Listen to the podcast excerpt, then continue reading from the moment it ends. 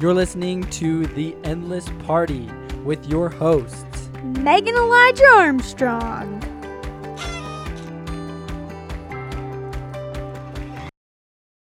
Hello, everybody, and welcome back to The Endless Party. Welcome. Thank you, Meg. So, we're actually discussing a book today that both me and Meg have read, and it's called The Four Agreements, obviously, from the title The Four Agreements Party. It's by Don Miguel Ruiz? Ruiz. Ruiz. It's R U I Z. Anyways, great author. He does a great, He's a great job. guy. I don't know him at all, but he wrote he a great book. He seems like a great guy. That's great. So he seems like a great guy. So we wanted just to dissect the four agreements and how we're striving to implement them into our own lives, as well as hopefully help you guys see the value in them and maybe even implement them in your own lives. Yes, so I will just give a quick summary of the book. Sweet. So, the whole idea of this novel is that society has scripted us to act and think and behave in a certain way. But for us to find true happiness, we must first choose to believe in ourselves and then choose to let go of the social scripting. And the way we can do that is that we can make four agreements to ourselves to accomplish this. Yeah, that's pretty much the summary of the book. I'm gonna be honest. the The start of the book is kind of mystical. Yes, And everyone, we've heard it from like- multiple people. It's very like Uh, it's kind of interesting. You kind of all of a sudden you take a step back and you're kind of like, what is this? is going on? But then it actually gets into the yes, the flesh of the book, And it's really good. it's really good. the first it's just a little bit. I don't know. Is it phil- Is it like philosophical? It's just like it's talking about the dream and it's like mystical. yeah, maybe it's, It's mystical. it's a bit like It's it's a little more out there, but Yeah. then the agreements make a ton of sense. they're So- sound. They're just good principles to live by. So the first agreement that we want to talk about is the idea of agreeing to be impeccable with your word. Yeah. And so that just basically means that you are a person of integrity both to yourself and to others. That you keep your promises both to yourself and to others. But it goes a much deeper than that and it goes to the understanding that you don't say anything that is basically like gossiping or backbiting or anything malicious. Yeah, they call it actually black magic in the book. Yeah. Uh, they say that the word is like the words we speak, and something that Elijah and I believe in a lot is that you can speak, you speak your life into existence. Yeah. What you say you're going to become is what You you do. become. And so, in terms of being impeccable with your word, like the book is super big on using your word to, you know, spread beauty and goodness into this world instead of like dark black magic. Oh, it's actually interesting because this actually goes with songs as well. There's this song that I was singing the other day because it's kind of a catchy song. Uh, let me look it up Oh, really, know what it really is. quick. But it basically goes to say like I'm a mess, I'm a loser, I'm a hater, I'm a user, Yes. and all these things. And Meg was like, "Don't sing that song," and I was like, "Yeah, you're absolutely absolutely right because."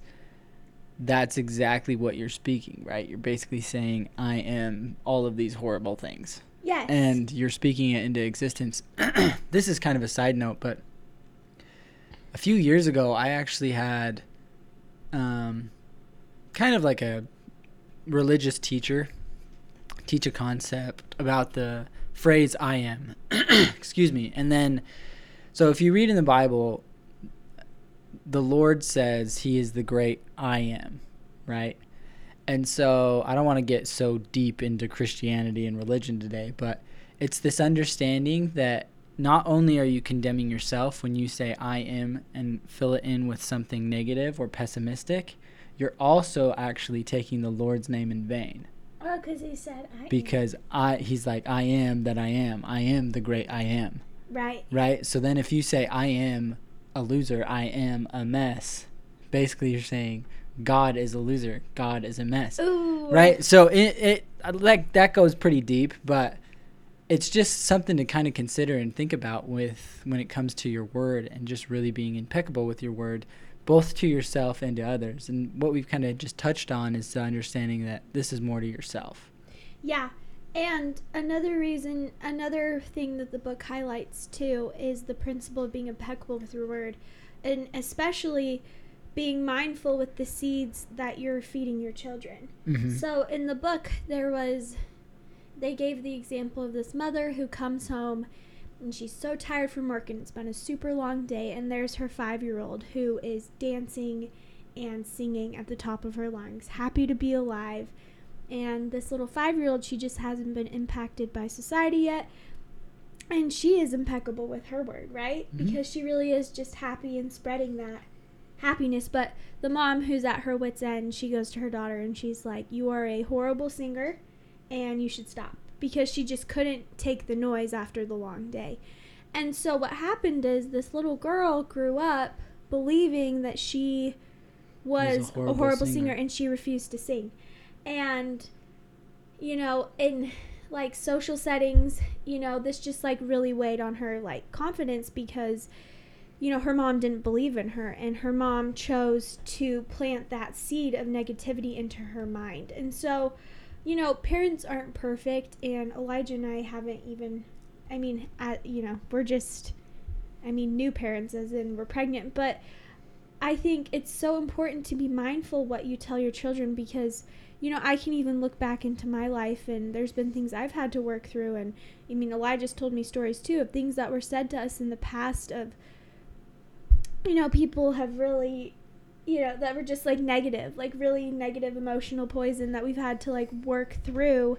And you don't want to be that person. You don't want to be that parent. You don't want to be, you know, you don't want to be that person who's choosing to spread the poison and to be a creator of this black magic. You want to spread love and goodness and plant seeds of beauty, right? Why wouldn't you?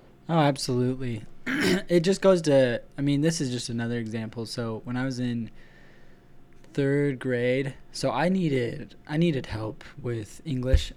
Sorry, I have something in my throat, I guess. But I needed help with English. I was kind of struggled with spelling, punctuation, and all of that. And so I was in like extra help classes until about fifth grade.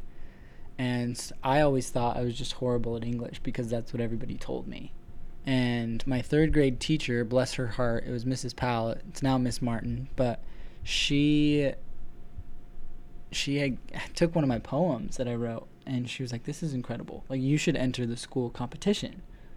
And I was like, "Oh, I don't know if I should." And she's like, "No, you really should. Like this is a great poem." And so I entered the competition, and I ended up winning the competition as this little third grader. And I still remember that as a 27 year old kid, and that actually is what fueled me to become an author.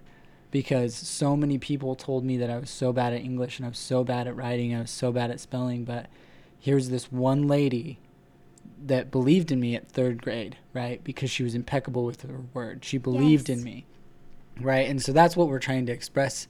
Like, you have the impact to make or break people's future and their dreams and their lives all by just being impeccable with your word and who you are. Right. So that's the first agreement you can make is to be impeccable with your word. And as soon as you've done that, the other three agreements kind of fall into place. So the next one is really hard for me, but I'm really trying to get better at this. And this is to not take anything personally.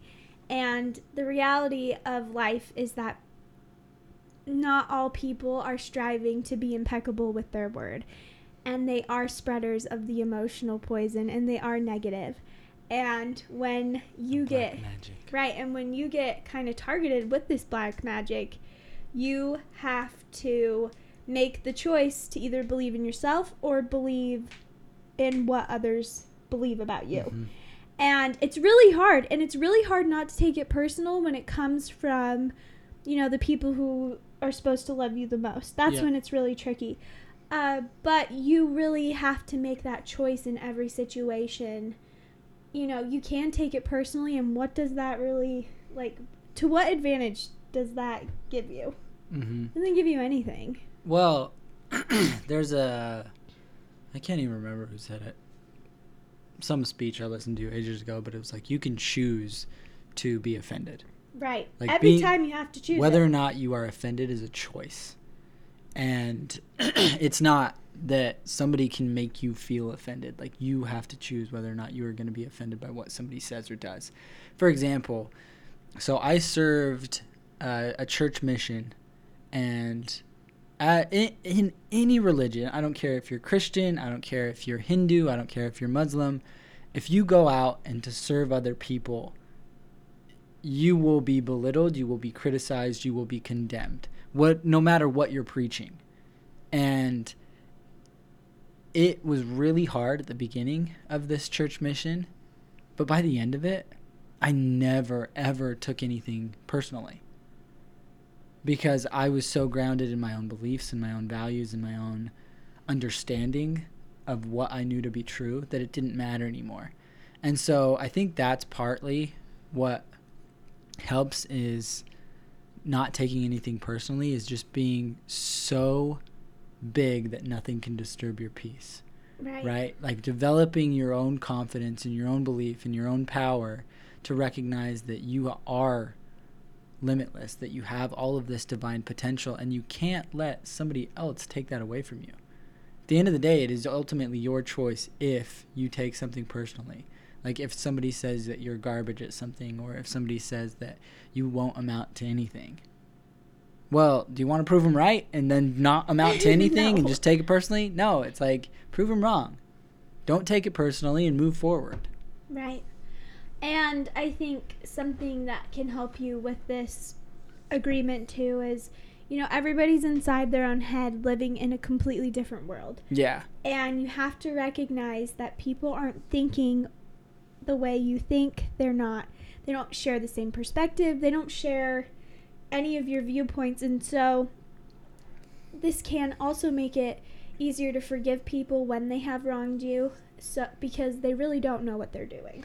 a lot of times A lot of times. yeah i will say this a lot of Sometimes times they that, do. yeah, most of the time people aren't out to maliciously hurt you I don't think so. most of the time they have good intentions and they don't want to belittle or backbite or any of those negative things but a lot of times they do Right. right and so you can you can really choose not to take it personally and just kind of brush it off your shoulder Yeah.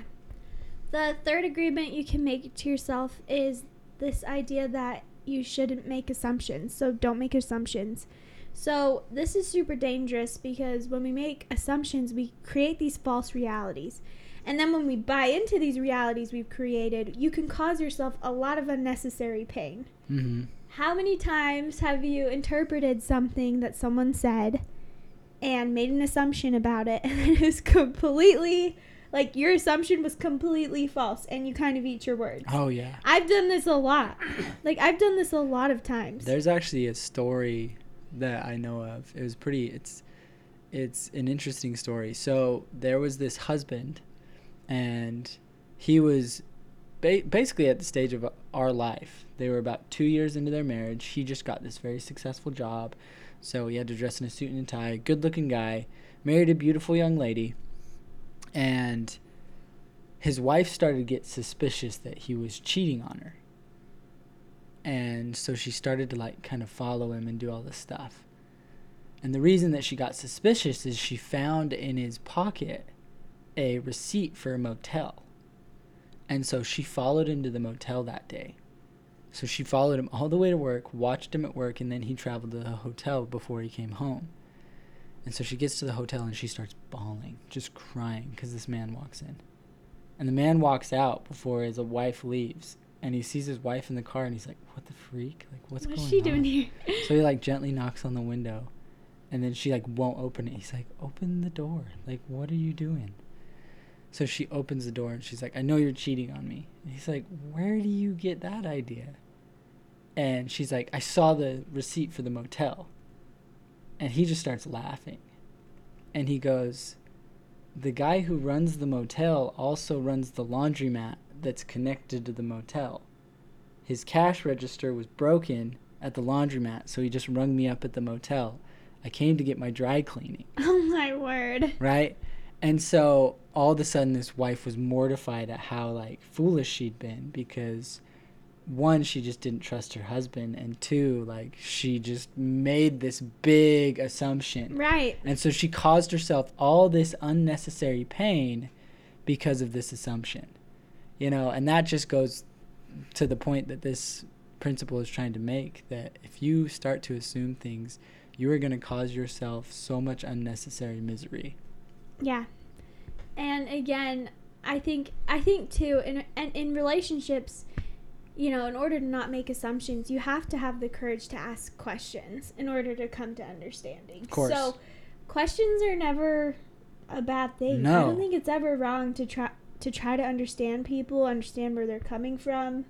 You know, even try to understand why they're saying the things they're saying. Oh, I mean- absolutely. I mean, I wish I was brave enough, and maybe I should be. Like when things are said that I don't appreciate, be like, okay, so like, where is this coming from? Like, I just need to know, you know, Right, like, why are you are saying you trying this? to hurt my feelings yeah, right like, now? like no, like really, are you trying to? Because I just need to know, because I don't know how to like interpret this. Well, and it's actually interesting. The better relationship you have, the easier it is to ask those questions because it happens with me and Meg all the time. If I mis- misspeak and she's like, "Hey, "So, could you explain that a little more?" This be like, "Yeah, I'm so sorry. That's not what I meant at all." Right? And so it's easier said than done. Yes. But definitely, if you do have that courage to ask questions, it's going to clear up a lot of assumptions that your brain naturally makes. Yeah. And then the last agreement is just simply to do your best. And something that I loved in this chapter of the book is this idea that your best is going to look different depending on the circumstances that you're in and it's going to change any on any given day. But it's still important to always give your best. For example, I think I think your best can look different like for me Your best can look different when you're pregnant with twin girls. Absolutely. Like my be- my best exercise pregnant with twins is not my best exercise When you're not pregnant No. with twins. or even when I get a really solid great night of sleep, my best then looks different than when I get a horrible night's rest and I feel Mhm. tired and groggy. But the like most important thing is that you are giving your best every day, no matter Yeah. what it looks like. No, absolutely. This this principle is actually one of my favorites because if you're able to do this principle with all the other principles, like everything comes to pass. Everything comes into fruition. So cool. And it's pretty cool because doing your best just means taking full responsibility for your actions and for who you are and what you're striving to accomplish in life. And like Meg said, your best can vary from day to day. I can honestly say that as a a track athlete, I remember doing some grueling, grueling workouts, and some days I was on. Some Right, like, we so One one off. like for example, one staple workout for me in high school was 16 by 400, right? And so that just means one lap around the track, and I would do it 16 times with a certain amount of rest in between. There was one day that I hit every single one straight on, no complaints. I was just on fire. My head was in the game, right? All the things. I did that workout three weeks later, and it was garbage.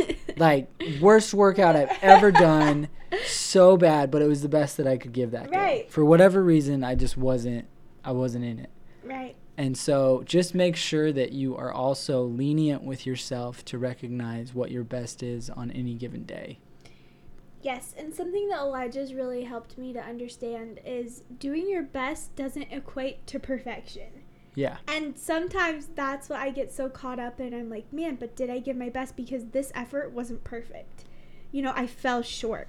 I I failed. I, you know, this didn't work out, but The cake I made isn't it isn't perfect. There's a crack in it. right? Or whatever. So is this my best? And it's like, yes, it is, and that's okay. Mhm. And it's just so important that you pick yourself up and try again when you fall short, knowing that you've given your best. Yep. And that can be like the motivation and courage to to help you, you know, try again. Yeah. Try No, again. absolutely. Just uh, Og Mandino has a simple quote that's I will persist until I succeed. And that's all really that you have to do. Persist until you succeed. Yeah. So ultimately, at the end of this novel, the author explains that you can choose to live in heaven or hell. It's up to you. Every day can be heaven on earth or it can be hell on earth. And it's all about what like what you make out of life. So and and what you're going to choose to believe in. And if you uh, like adhere to these four agreements, then you know heaven living in this state of heaven is attainable and you can feel that peace and that joy every day. It just is Absolutely. up to you. Yeah. So we would encourage you to try to implement some of these things. You know, try to really make sure that you don't take anything personally, don't make assumptions, do your best, and be impeccable with your word. I mix mix that up a little bit. It's actually be impeccable with your word first, but really try to implement them and see the difference in your life, and let us know how it goes. Absolutely. Thank you guys for being here. Yeah. Until next time. Bye, guys. You've been listening to The Endless Party. Please feel free to join us over at our website, theendlessparty.com, for more of our content. Also, we would love to hear from you. Leave some comments and let us know what you're interested in us talking about. Seriously, like, subscribe, leave a five star rating, whatever it is the platform says to do, so that we can keep partying together.